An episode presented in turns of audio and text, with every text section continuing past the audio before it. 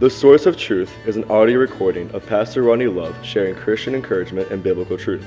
We hope this podcast can help make your path a bit brighter today. Psalms 119, 105 says, Thy word is a lamp unto my feet and a light unto my path. All right, good morning. Welcome back. Thanks for joining us today as we take a few minutes out of God's Word, or a few minutes out of our day to be in God's Word. We're glad you're joining us on this Tuesday morning, and we're going to take a few minutes in the book of Matthew as we continue our study through the life of Christ. If you're following along, we are in chapter 13. We're going to jump in verse 24 in a second as we continue to work through this section talking about the different parables of Jesus Christ. And uh, so today we're going to be in verse 24 talking about the parable of the wheat and the tares. This is similar to another one we've done previously to where we're going to look at the parable, and then a few verses later, Jesus takes time to teach that or explain that parable to his disciples. So we have a benefit here of being able to look at both sections of this, him teaching it to the people and explaining it later.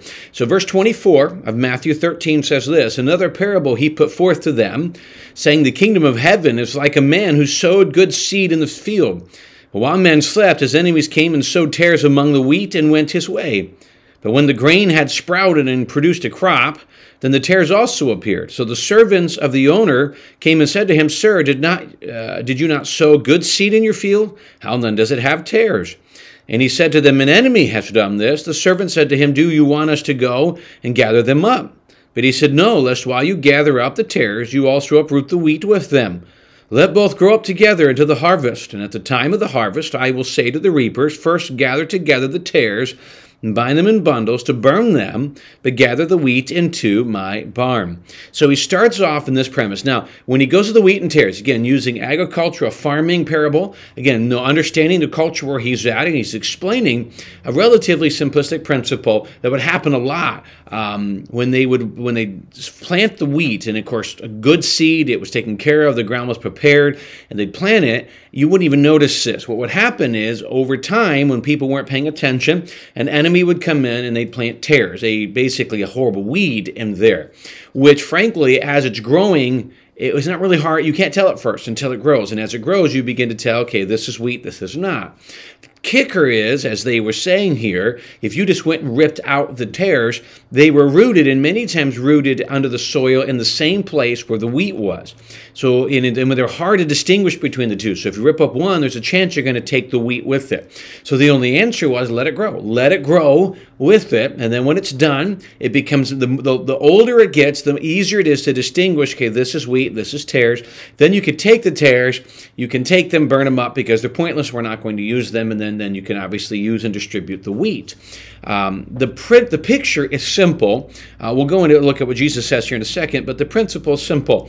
Uh, as we'll see in a second, the wheat is going to be Christians, those who have truly been saved and grow in Christ. The tares are going to be those who would want to claim Christianity, they want to look right, but they're not truly saved. And yes, that means there's going to be some in our churches and our communities, and unfortunately, hopefully, maybe not even our families, who would want you to believe they're Christian, but the reality is they're not.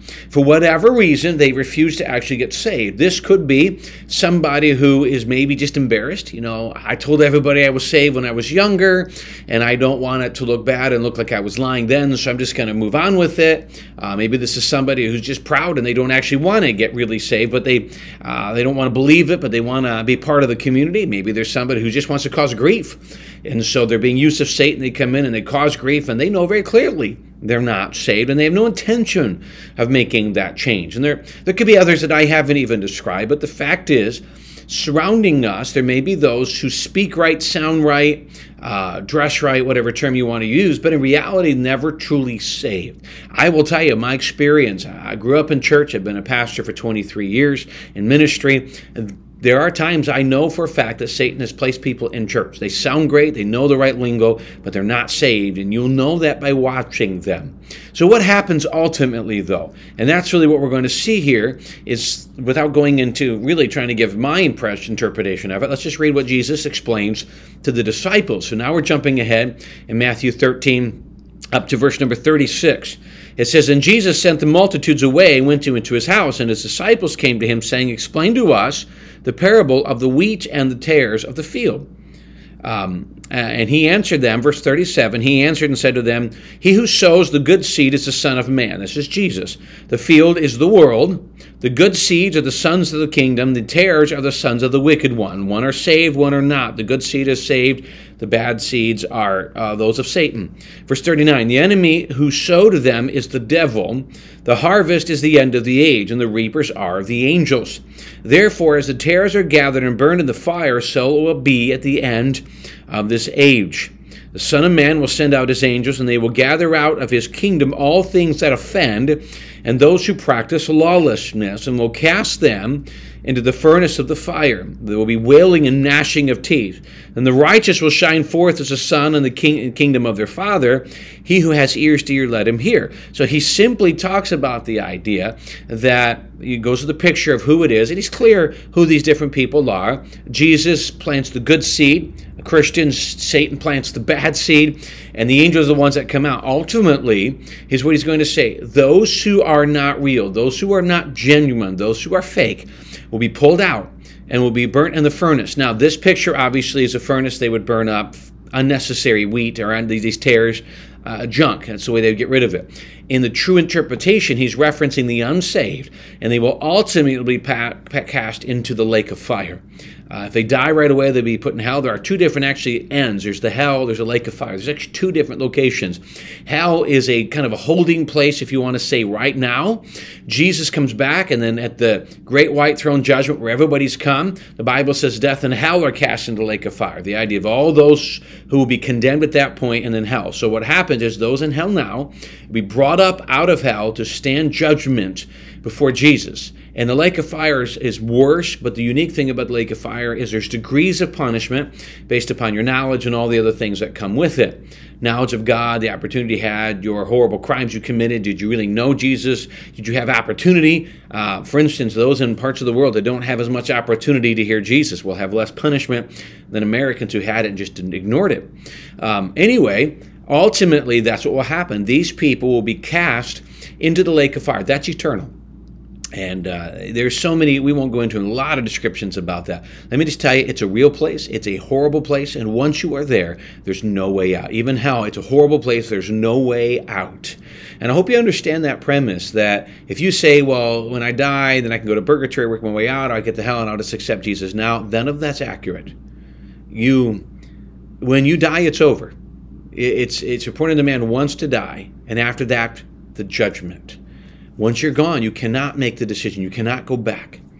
And that's why we encourage you now to recognize this truth. Just putting on a good front, being religious, looking good, sounding good, knowing what to do, come to church.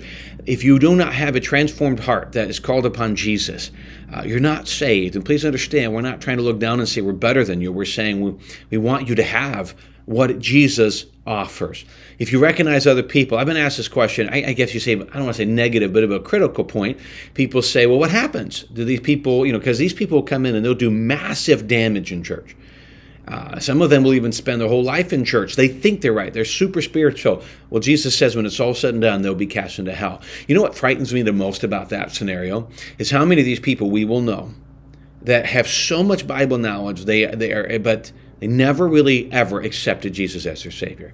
They'll be in church maybe all their life or portions of it, and maybe in their minds they'll be just as surprised, even though Jesus and the Holy Spirit has convicted them. So let's just, one, recognize that sometimes happens, uh, but the other side is just to recognize that uh, there is an end and we see the fake, God knows. God knows the truth, and He looks upon the heart. And may that be an encouragement to us. May that be a challenge to those who have yet accept Christ. God knows really what's going on. And may we look to Him for that answer. Well, thanks again for joining us on this uh, Tuesday morning, giving me a chance to be part of your day. Hope you have a great rest of your day, great rest of your week. Stick with us as we continue through the life of Christ and hope this will be an encouragement to you. Thanks again for joining us today. We look forward to seeing you again.